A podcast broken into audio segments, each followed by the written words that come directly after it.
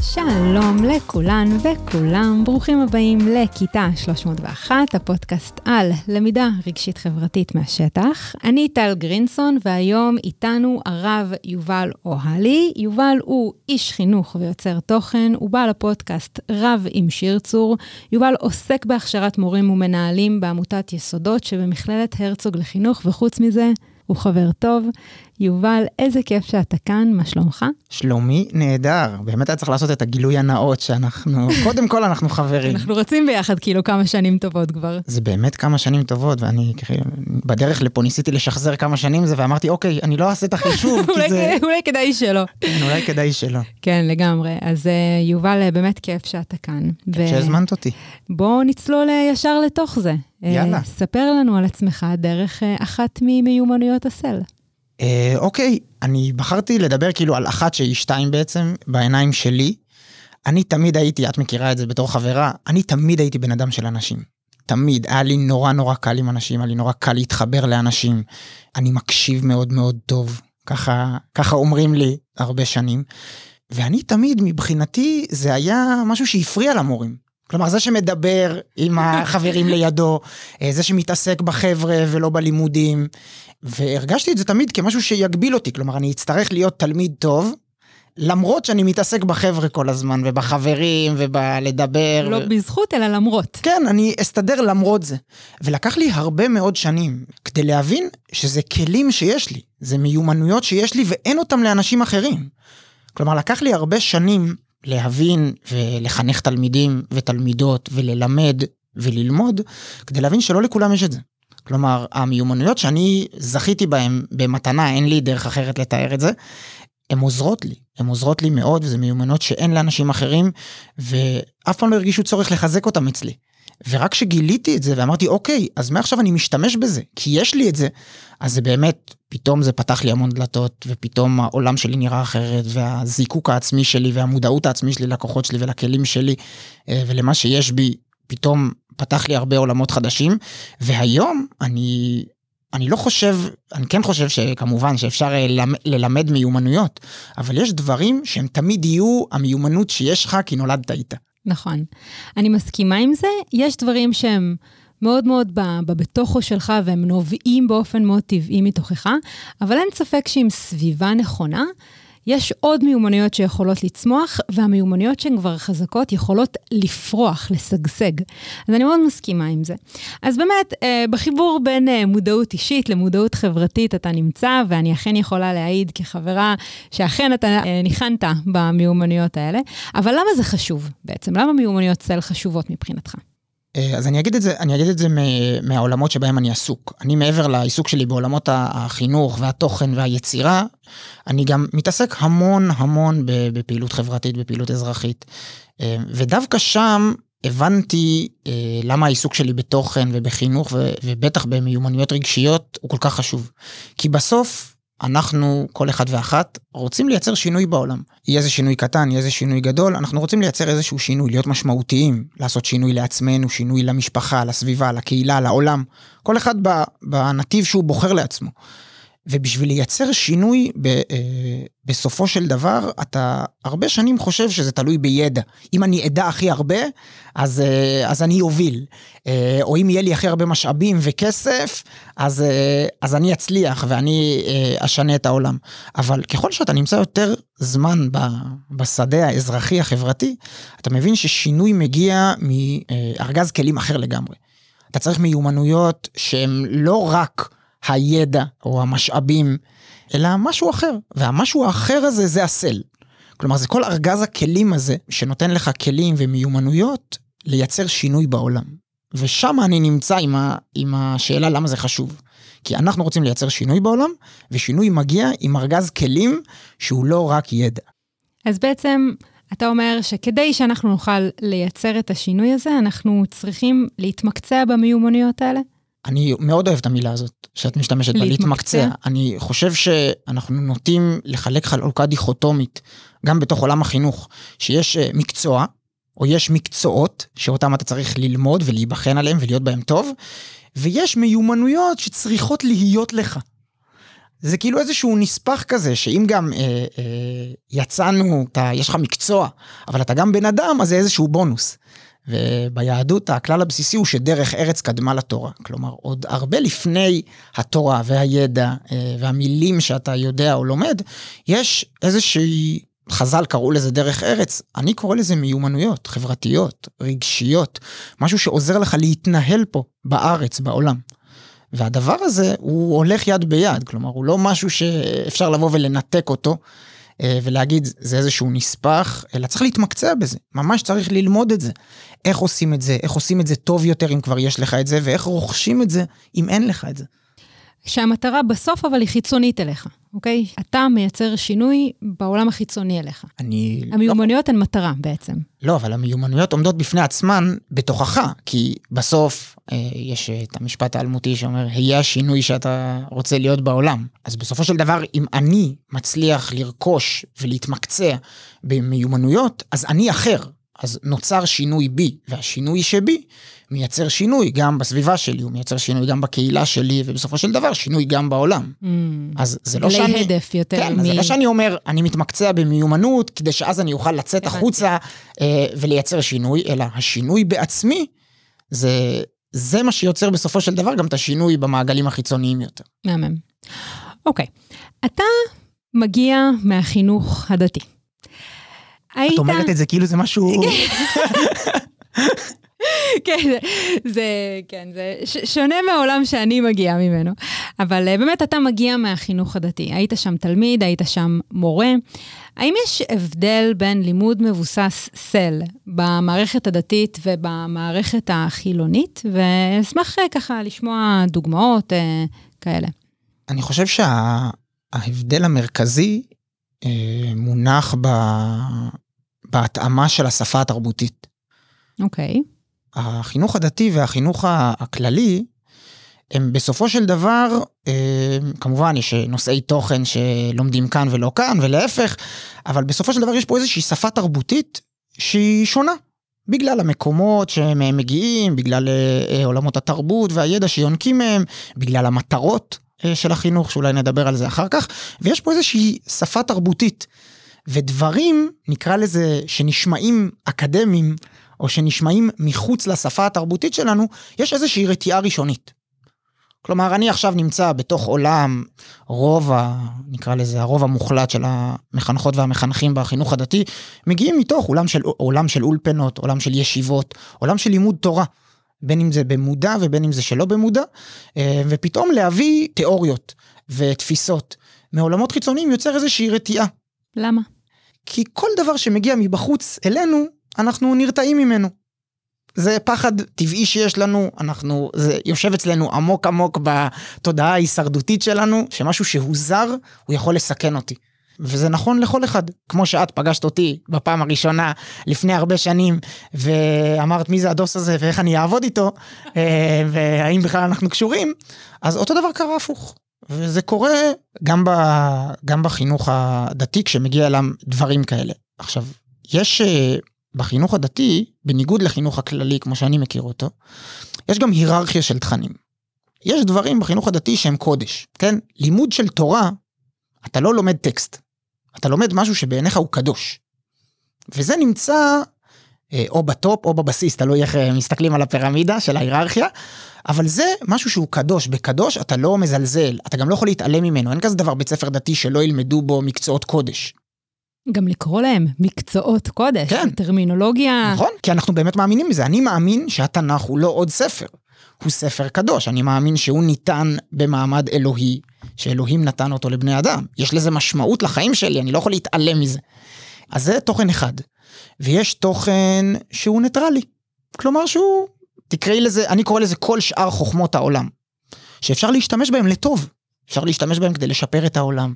אה, גם הוא, יש בו אה, נגיעה וממשק, אה, הגאון מווילנה, שהיה אחד מגדולי חכמי ישראל, אמר שמי שחסרה לו יד אחת בחוכמות העולם, חסרות לו איזה מאה ידות בתורה. זה משהו שחייבים לדעת, זה חוכמות שחייבים לדעת כדי להתנהל פה בעולם. וזה, אני קורא לזה, אני לא קורא לזה תוכן ניטרלי, אבל כן, זה תוכן שהוא חשוב, אבל לא קדוש. ויש תוכן אה, שהוא לא טוב. הוא פשוט לא טוב, הוא לא ייכנס לחינוך הדתי. מה נכלל בניטרלי ומה נכלל בלא טוב? כי קודש הבנתי, מה נכלל בתוכו? בניטרלי ייכנס לך כל המתמטיקה, אה, והיסטוריה, וגיאוגרפיה, ופיזיקה, וכל חוכמות העולם בעצם. ויש חומר שהוא לא טוב. לדוגמה, את לא תראי, אנחנו שומעים על זה מדי פעם אה, ויכוחים וזה, את לא תשמעי גופים אה, שמפרשים למשל את, את, ה, את התורה אה, באופן אה, אה, מרדד, או באופן אה, שפוגע ב, בקדושה שלו, בתוך החינוך הדתי, את לא תמצאי את זה. כי זה תוכן שיכול לפגוע לנו באמונה. אבל שנייה אנחנו נדבר על סל בהקשר הזה, כי זו נקודה חשובה ואני חושבת שהיא מסבירה קצת את הרתיעה אולי משימוש בסל. כי בסוף, אם האמונה חזקה, אם הקודש הוא קודש, מה זה משנה? כאילו, זה לא, זה לא, מער, זה לא צריך לערער תוכן אחר. אז, אז למ, מה זה משנה אם יהיה תוכן כזה או אחר? או סלי, נגיד. זה נכון, זה נכון מאוד שזה לא אמור לערער לך אם אמונתך היא יציבה ויש לך עמוד שדרה רוחני מאוד מאוד חזק. אבל בסוף אנחנו מדברים על בית ספר. אני לא אתחיל פה בביקורת שיש לי על החינוך הדתי, כי לא לשם זה התכנסנו. אבל אה, כן, אנחנו בסוף בבית ספר, ויש לך תלמידים, ולא לכולם יש את עמוד השדרה הזה שאני מצפה שיהיה לבוגר, לבוגר החינוך הדתי. ולכן אתה צריך משנה זהירות שם. אני היום הרבה יותר דברים נכנסים אליי לתוך המרחב של מה שאני קורא ניטרלי, שאני מרשה לעצמי להיחשף אליו ומרשה לעצמי ללמוד אותו ולעיין בו, בלי שאני מרגיש שזה מאיים עליי או על עולמי הרוחני. אבל מה שנכון לי היום בגילי המופלג, שלא נחשוף אותו, לא בטוח שהוא נכון לילדה בכיתה ט'.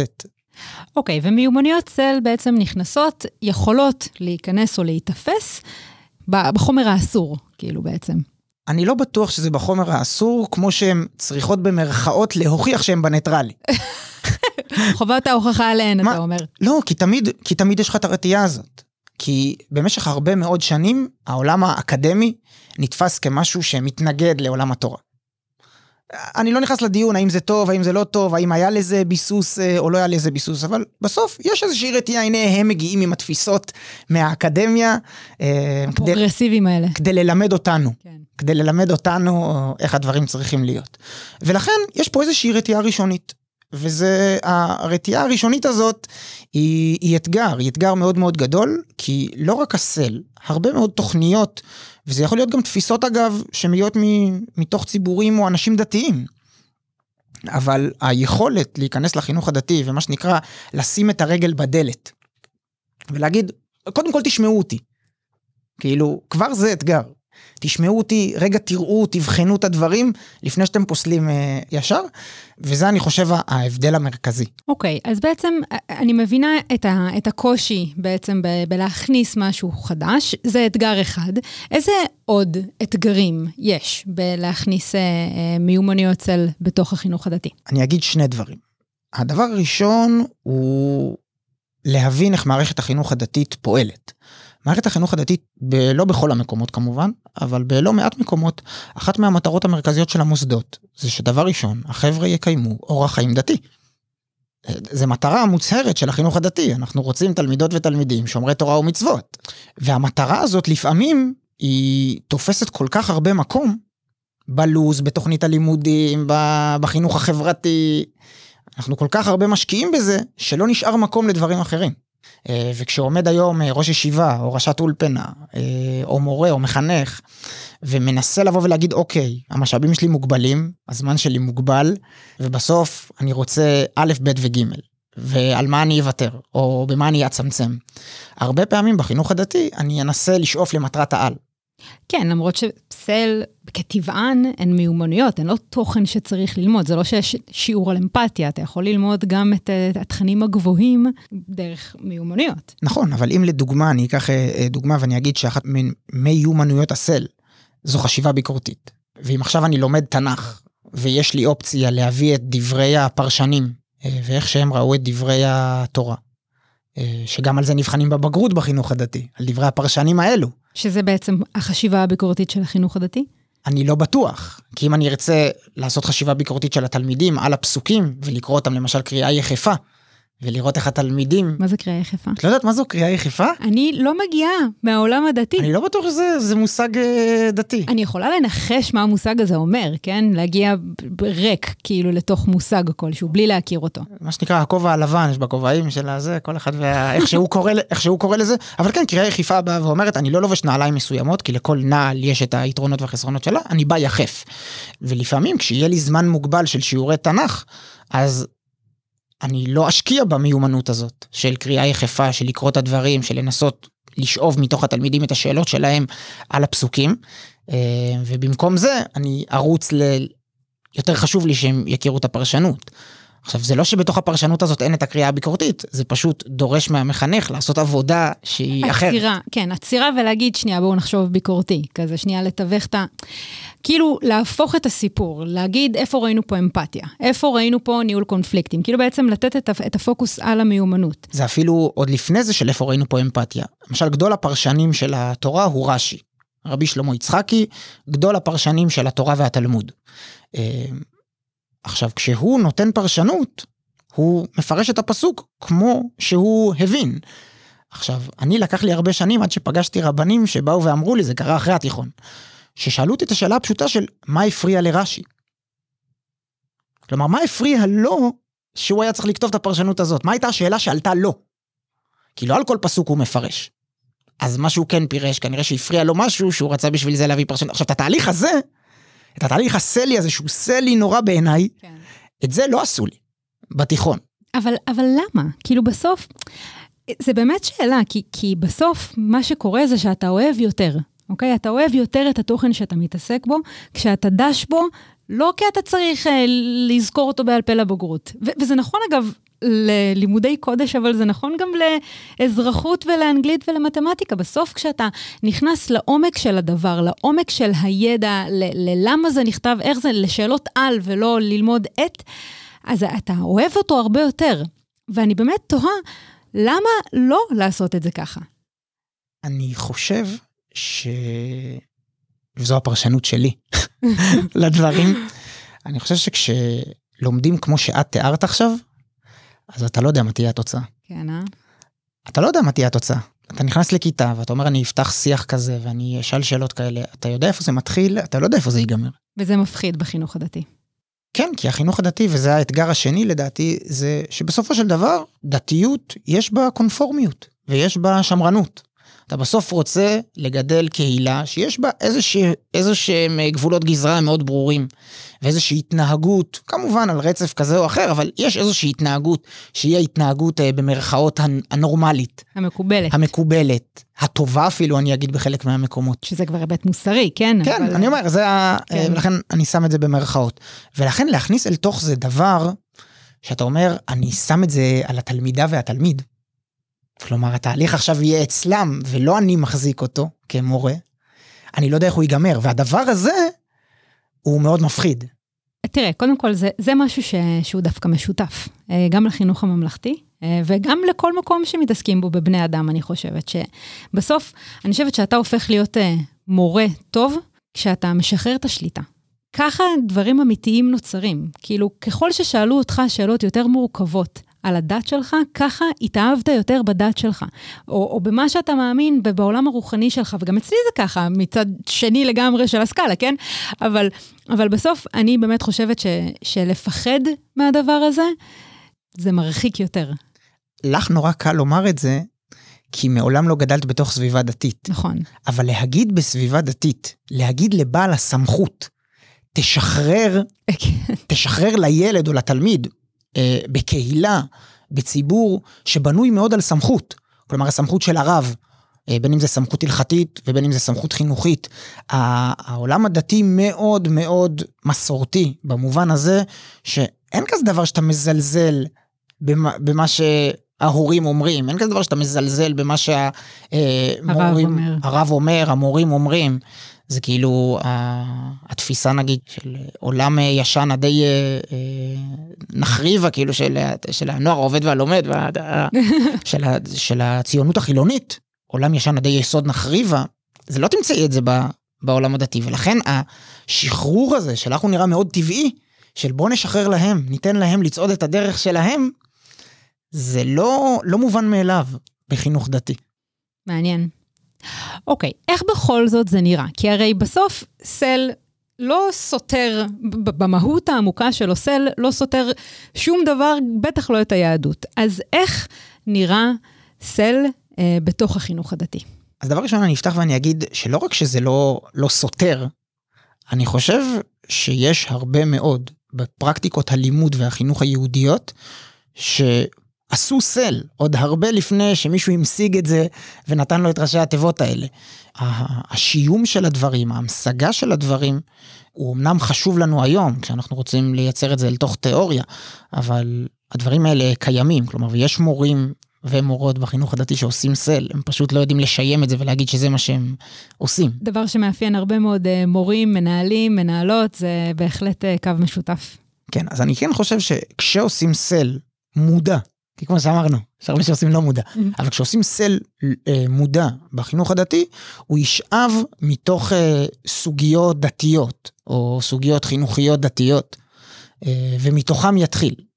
והוא יתחיל משם, ומשם יצא אל המיומנות. כלומר, המיומנות תהיה אה, בסוף התהליך כדי לשיים את זה. כלומר, תראו, עשינו פה איזשהו תהליך, עכשיו נשיים את זה. ניתן כאילו כמה דוגמאות. למשל, אנחנו ניקח את, אה, אה, יש שיח מאוד נפוץ בחינוך הדתי, והוא על האם אני צריך להתחבר לקיום מצוות. או שבגלל שאני מחויבת, אז אני עושה.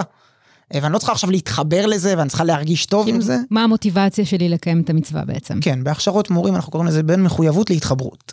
זה אחד הנושאים, מדברים עליהם המון. אה, עכשיו, כשאני אקח את הדבר הזה, חיבור למצוות, אז אני, אני אתחיל ממנו. אני אדבר על קיום המצוות של התלמידים. ואני אה, אה, אדבר איתם על זה, ואני אביא מקורות לכאן ולכאן. מצד אחד מקורות שיבואו ויגידו, אתה צריך להרגיש את זה, ומצוות צריכות כוונה. כמו שנפסק להלכה. מצוות צריכות כוונה, זו אמירה עמוקה. כשאתה עושה מצווה, צריך להתכוון אליה. אה, ומצד שני, אנחנו נביא מקורות אה, שיתעסקו בזה שאתה צריך לעשות, בין אם אתה מבין ובין אם אתה לא מבין, שיש מצוות שאנחנו לא מבינים את הטעם שלהם ואנחנו עדיין עושים. וננהל את השיח האינטלקטואלי הזה, ובסוף אני אוכל לבוא ולהגיד איך זה מתרגם אליך, ולדבר למשל על מודעות עצמית. כלומר, ההבנה של אני עכשיו, לדוגמה, נוטה לולב בסוכות, ולמה אני מתכוון? ופתאום להיות במודעות. ולשיים את זה, הדבר הזה נקרא מודעות עצמית. אבל זה תמיד יתחיל מ... שיח uh, קוגנטיבי. מאיזשהו שיח שהדבר הזה קשור אליי לחיים. שזה אגב, בלי שום קשר למיומנות עצמה, זה איזשהו עיקרון סלי אה, אה, די רחב של אה, למידה בהקשר. כאילו בעצם לדבר על הדבר, אבל לדבר בפילטר של החיים שלי. כאילו איפה אני פוגשת את המיומנות הזו או את התוכן הזה בתוך החיים שלי, זה ממש עיקרון חשוב בהטמעה של סל. כאילו איך הדבר הזה עובד. אני חושב שמה שהתיאוריות של הסל קוראות למידה בהקשר, העולם היהודי קורא לזה גמרא.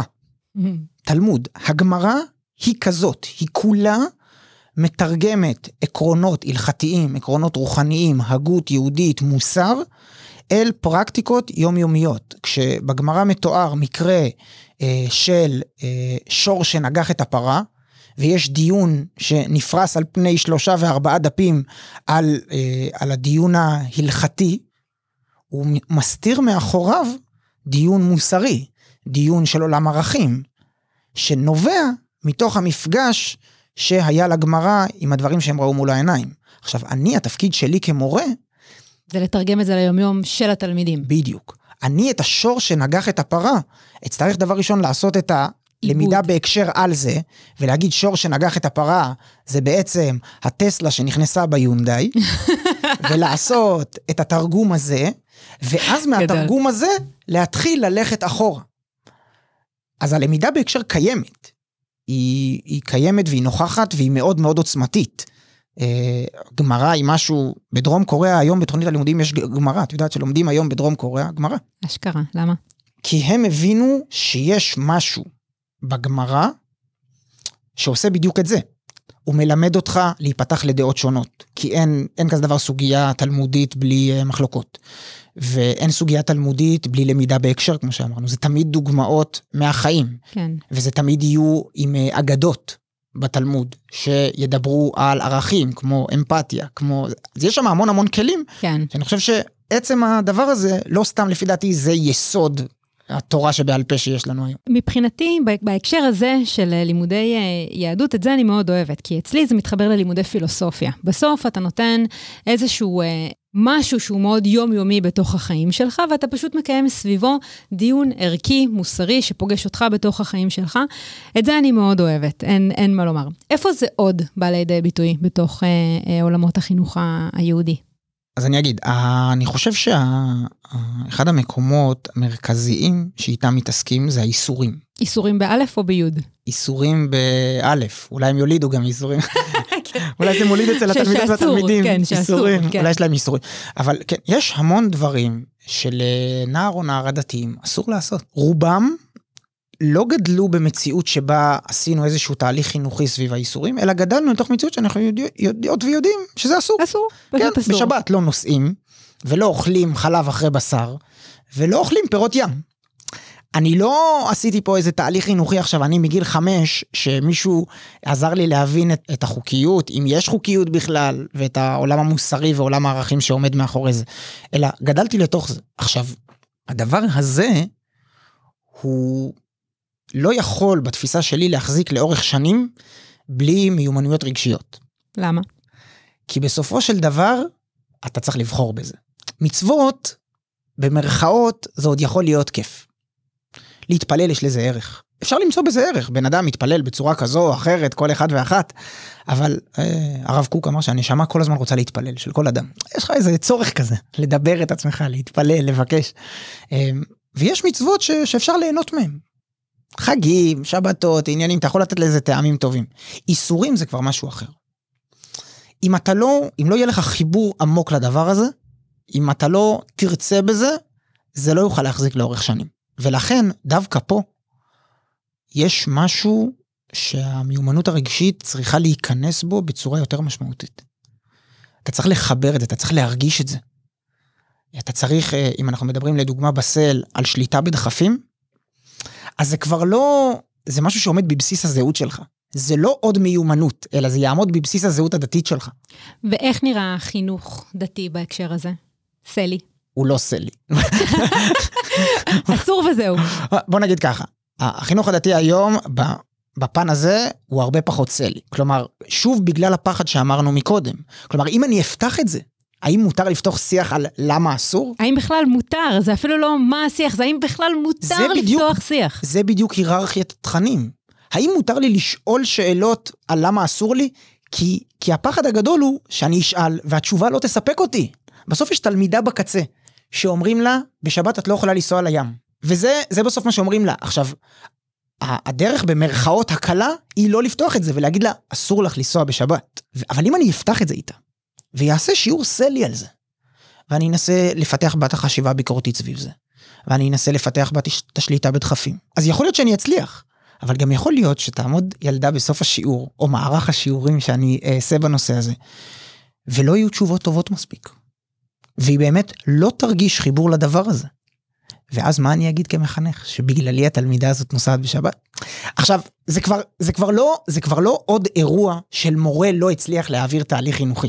כן. זה כאילו... נכשלת במטרה שלשמה התכנסנו כאן, כן, כאילו. אם אני, אם אני את הזהות הדתית של התלמידים והתלמידות שלי, לא רק שלא קידמתי, אלא שפגעתי, אז אנחנו כבר באירוע אחר. הוא לא רק אירוע חינוכי, הוא אירוע זהותי, ואירועים זהותיים הם הרבה יותר דרמטיים. והרבה יותר מפחידים גם. נכון, ולכן הפחד הזה מלהיכנס לסל, שהוא באמת, כמו שאמרת מקודם, הוא, הוא דורש ממני לשחרר. כן, הוא גם דורש ממך לשחרר, והוא גם דורש ממך לעשות את הבירור הזה בעצמך קודם. ולא כל המורים יודעים לעשות את זה בצורה שתחזיק, אבל אני חושבת שבחינוך הדתי יש עוד איזשהו נדבך, שאולי לי קשה להבין אותו, כי באמת לא הגעתי מתוך המקום הזה, של מה המטרה בסוף של החינוך שאני עושה. אני חושב שבאמת המשפט שעומד בבסיס הוא המשפט שאמרתי מקודם, של דרך ארץ קדמה לתורה.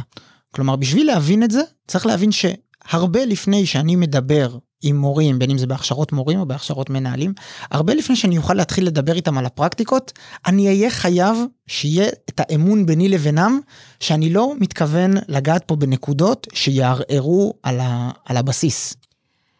Uh, טוב, בסדר, אני, uh, אני, קשה לי, לי להתחבר לזה, קשה לי להסכים עם זה, כי, כי שוב, אם לא נערער, אז, אז איך נדע שמה שאצלנו אמיתי וחזק? כאילו, אני יודעת שאני ואתה כחברים מסכימים כעיקרון על הדבר הזה, כן? בסוף, בסוף אין מה לעשות, אתה צריך לשאול את עצמך שאלות שמשקשקות את, ה, את הבסיס שלך, כדי להתחבר לדברים המהותיים והחזקים, כי אחרי שאתה משקשק את כל הדבר, אז מה שנשאר על העץ, זה הדבר החזק, זה הדבר האמיתי, כל השאר נופל. ואני יודעת שאני ואתה מסכימים על זה, אה, אבל אה, קשה לי כאילו ש, שחינוך הוא לא כזה, ש, שהוא לא מעודד לזה. אני, אני חושב שצריך לחלק פה בין מה שאני תופס כחינוך יהודי, בכוונה אני אקרא לו חינוך יהודי, לבין מה שקורה בחלק מהמקומות, ושוב, בחלק מהמקומות בחינוך הדתי. כי חינוך יהודי אה, מעודד שאלת שאלות, כי חינוך יהודי מעודד ביקורת, כי חינוך יהודי מעודד עוד המון המון דברים שהם סלים. חינוך יהודי הוא חינוך מאוד מאוד סלי. לפני כמה חודשים הזמינו אותי קבוצה חילונית לגמרי, של בוגרי תנועות נוער חילוניות, שהיום הם מאנשי חינוך כולם. והם הזמינו אותי כדי לדבר על, על חינוך יהודי. והם היו בטוחים שיבוא עכשיו הרב וידבר איתם על חינוך יהודי זה לשמור שבת וחינוך יהודי זה לשמור על אה, כשרות וללמד כשרות והלכות אה, אני לא יודע מה. ובסוף פתחנו אה, תנ"ך והסתכלנו מה הדברים שמופיעים בתנ"ך הכי הרבה. ושאלתי אותם כמה פעמים לדעתם שמירת שבת מופיעה בתורה.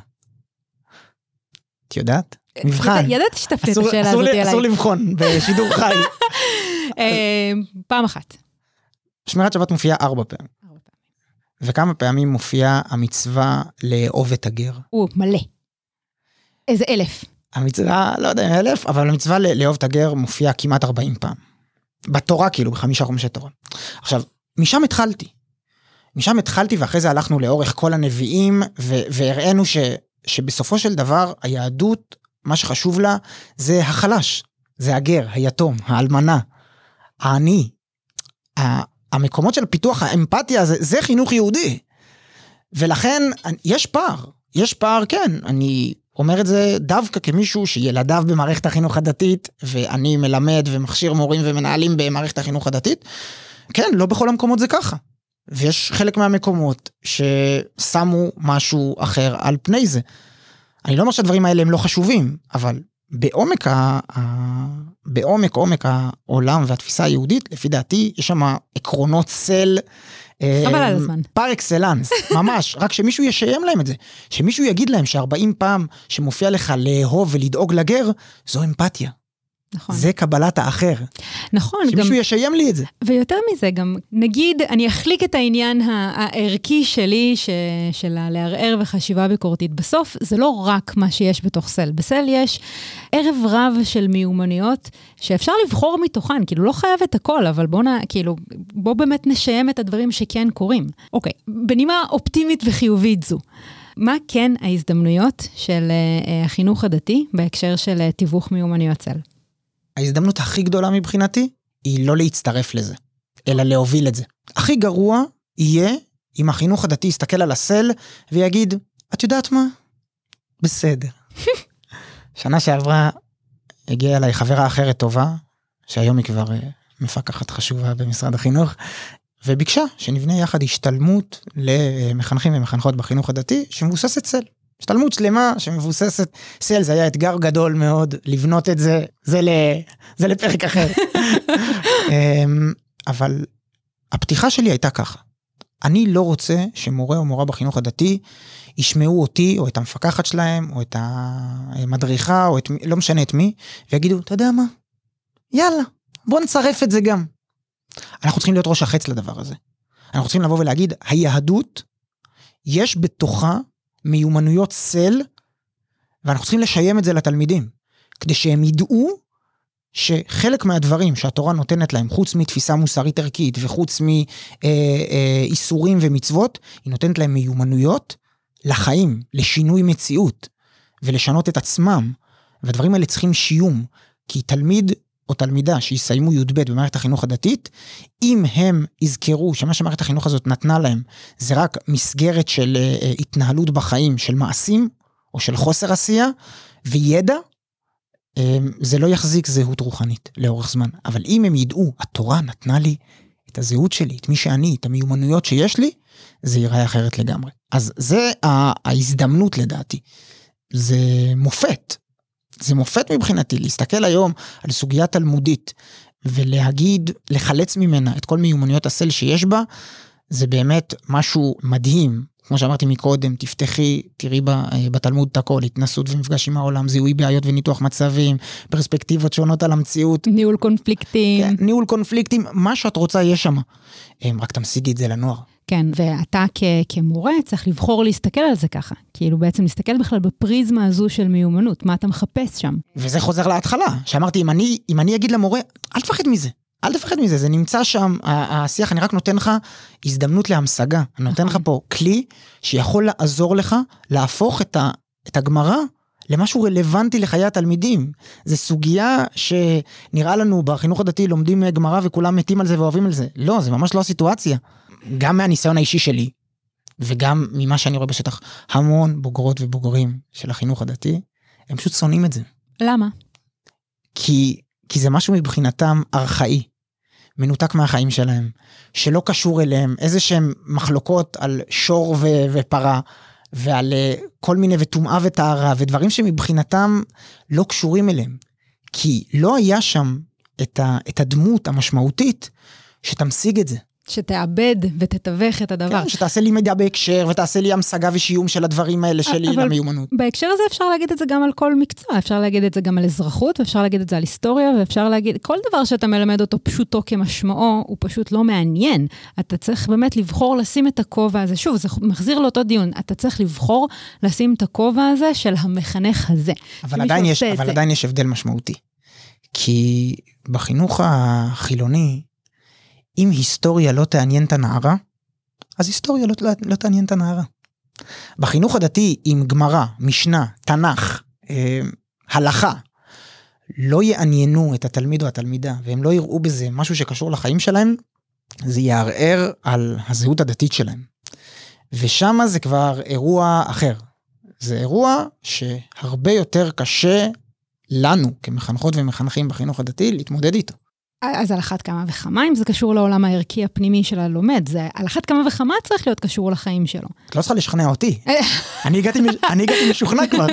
preaching to the choir, אתה אומר. כן, אני לא צריך לשכנע אותי, אבל זה באמת אתגר מאוד מאוד גדול, כי כמו שאת אומרת, לגשת לגמרא ולמצוא בה את הדברים האלה, זה מה שאת אה, אה, המשגת מקודם כניעור של העץ. וניעור של העץ, בהכרח, כמו שתיארת בצורה מהממת בעיניי, יפלו דברים. ובמערכת קונפורמית, שמרנית, דתית, אנחנו לא אוהבים שדברים נופלים. אוקיי, okay, טוב. אז לקראת סיום ככה, מה המסר שלך למורים, מורות, מנהלים, מנהלות שמאזינים לנו כעת? זה תמיד נשמע לי כזה גדול, מה המסר שלי? יש אנשי חינוך כל כך כאילו מדהימים וותיקים שאני פוגש ואני... בסדר, גם אתה אחד מהם. ואני רואה, אז קטונתי. אבל דבר ראשון זה להיות בשדה. זה נשמע מצחיק להגיד את זה לאנשי חינוך, אבל אני מכיר הרבה מאוד נשות ואנשי חינוך שלא באמת יודעים מה קורה בעולמם של בני הנוער. אמרתי לפני כמה זמן לאיזה חבר, שכמו שהיה תוכנית פעם, עולמם הסודי של בני החמש, היה איזה תוכנית כזאת פעם, אז צריך לעשות כזה... כזה לבני נוער. בדיוק. עולמם הסודי של בני הנוער, כדי, ש, אה, כדי שהורים ואנשי חינוך יראו באמת מה קורה. ולא יחשבו שהם יודעים. ועליות בשדה, הבוסית שלי קוראת לזה אה, לשים את המגפיים ולצאת איתם לבוץ של השדה. להתלכלך קצת. לצאת מהכיתה, לצאת מבית הספר וללכת לראות. וכשאתה רואה, אז יש לך, אז פתאום גם אתה לומד בהקשר. כי אתה רואה מאיפה התלמיד הגיע לשיעור שלך, ואתה רואה במה הוא התעסק ומה הוא חווה. ופתאום גם אתה לומד בהקשר, וכשאתה לומד בהקשר אז אתה יכול ללמד בהקשר. אז להיות, ב, להיות בשדה, זה כן. דבר מאוד מאוד חשוב. אגב, בהקשר, לגמרי, בהקשר הזה אפילו לא חייב אה, לצאת לאנשהו, פשוט אפשר, אתה יודע, לתת, אה, כאילו, להתבונן בהם בכיתה, להיות איתם בהפסקות, לעשות שיחות אישיות, לתת להם שאלונים, כאילו, יש הרבה דרכים להכיר את העולם שלהם, אבל, אבל צריך לרצות. שוב, הלרצות הזה הוא בסוף תמיד הטריקי, נכון. כי זה, הכל פה, יש פה איזשהו מעגל ספירלי נכון, כזה שחוזר נכון. תמיד לאותו מקום, כי אני... אה, ואנשי חינוך אחרים דתיים, אני במרכאות, אני לא רוצה להיחשף לדברים שאני לא, שאני לא מסכים להם, או שהם אה, לא טובים בעיניי. עכשיו אם התלמיד שלי, לדוגמה, אני אקח את הדוגמה הכי כאילו, כאילו לא דרמטית, אבל אם התלמידה שלי נמצאת בטיק טוק, אז מה אני אהיה בטיק טוק? זה לא מתאים. לא מתאים שאדם אה, דתי, מבוגר, מיושב בדעתו לכאורה, יהיה בטיק טוק. אז אני לא נכנס לשם. ואז, בלי שאתה שם לב אפילו, באיזשהו שיח שיהיה בכיתה, אתה יכול כאיש חינוך לפלוט את המשפט של מה זה הטיקטוק הזה בכלל. ובאותו רגע איבדת את הכיתה. נכון, אני מבינה מה אתה אומר. Uh, האמת שראיינתי את uh, דוקטור uh, יעל נאות עופרים. שהיא באמת מתמחה בפסיכופדגוגיה ויש להם מחקרים מרתקים, והיא אמרה לי שאחד מהממצאים המאוד מרכזיים של המחקר שלה היה העובדה ש, ש, שמורים צריכים להבין שיש הבדל בין להבין משהו לבין להסכים איתו. אוקיי? כאילו, העובדה שאתה מבין שיש עולם שלם שלא קשור אליך ו- ונפרד אליך ושהוא של בני הנוער, לא אומר שאתה צריך להסכים עם העולם הזה. כאילו, זה שני דברים שונים לגמרי. Um, ואני מסכימה איתך שלא תמיד נכון שנהיה בכל המרחבים שבני נוער נמצאים בהם, אבל כן חשוב שנבין אותם, כי באמת ככה נעשית למידה בהקשר. אז זה, זה הדבר הראשון, המסר שלי. אמ, הדבר השני הוא וזה אני אומר לא רק לאנשי חינוך דתיים. אני אומר את זה גם לאנשי חינוך ב, בחינוך החילוני. להיות בני בית בארון הספרים היהודי. אנחנו בסוף חיים במדינה אה, שהיא מדינה יהודית. כל אחד והפרשנות שלו למה זה אומר, ומה ההשלכות של האמירה הזאת, לזה שאנחנו חיים ב, אה, במדינה יהודית. אבל יש פה היסטוריה שלנו, יש פה עולם ידע שלנו, הוא לא של אף אחד אחר. ואנחנו צריכים להרגיש בו בני בית. אנחנו צריכים שזה יהיה, כל אחד יקבע את רמת הרלוונטיות לחייו, ומה הוא מחליט שהוא לוקח מזה ומה, אה, ומה לא. אבל לא יכול להיות שאנחנו, נקודת הבסיס שלנו תהיה בורות. אה, וזה משהו שהוא דרמטי. כשעבדתי פעם ב... במרכז המבקרים של הכנסת, של כנסת ישראל שלנו, אז זה אקט קבוע שהיינו עושים שם, המדריכות והמדריכים, של לעצור מול אה, העתק של מגילת העצמאות, ולשאול את התלמידים כמה פעמים המילה דמוקרטית מופיעה במגילת העצמאות, אז הם מתחילים לנחש, ובסוף אתה אומר להם שכמה פעמים זה מופיע, כלום, אפילו לא פעם אחת. וכמה פעמים המילה יהודית מופיעה על נגזרותיה השונות, ואתה רואה שמופיע זה 14 פעמים אני חושב. כן, גם ארון הספרים היהודי מופיע שם. מה, כן, ברור, נתן לנו גם את ספר הספרים, זה גם אה, דוד בן גוריון. Yeah, עכשיו, זה קשור אלינו. ואתה צריך אה, להרגיש שם בן בית. כי אם תרגיש שם בן בית, אז זה ייצור את מה שאת קראת מקודם, הביטחון. לדבר על דברים. אם אתה לא מכיר משהו ואתה לא יודע, אה, אז, אז אתה תפחד תמיד. יובל, תודה רבה. כל שיחה איתך היא אה, שיחה שמביאה אותי לתובנות חדשות, שזה תמיד אה, כיף. אה, אז אה, תודה רבה לך על ההשתתפות. תודה רבה לך שהזמנת אותי, זה היה לי לעונג צרוף כל דקה ודקה כאן. אה, ותודה לכן ולכם שהאזנתם. נתראה בפרקים הבאים, ויאללה ביי.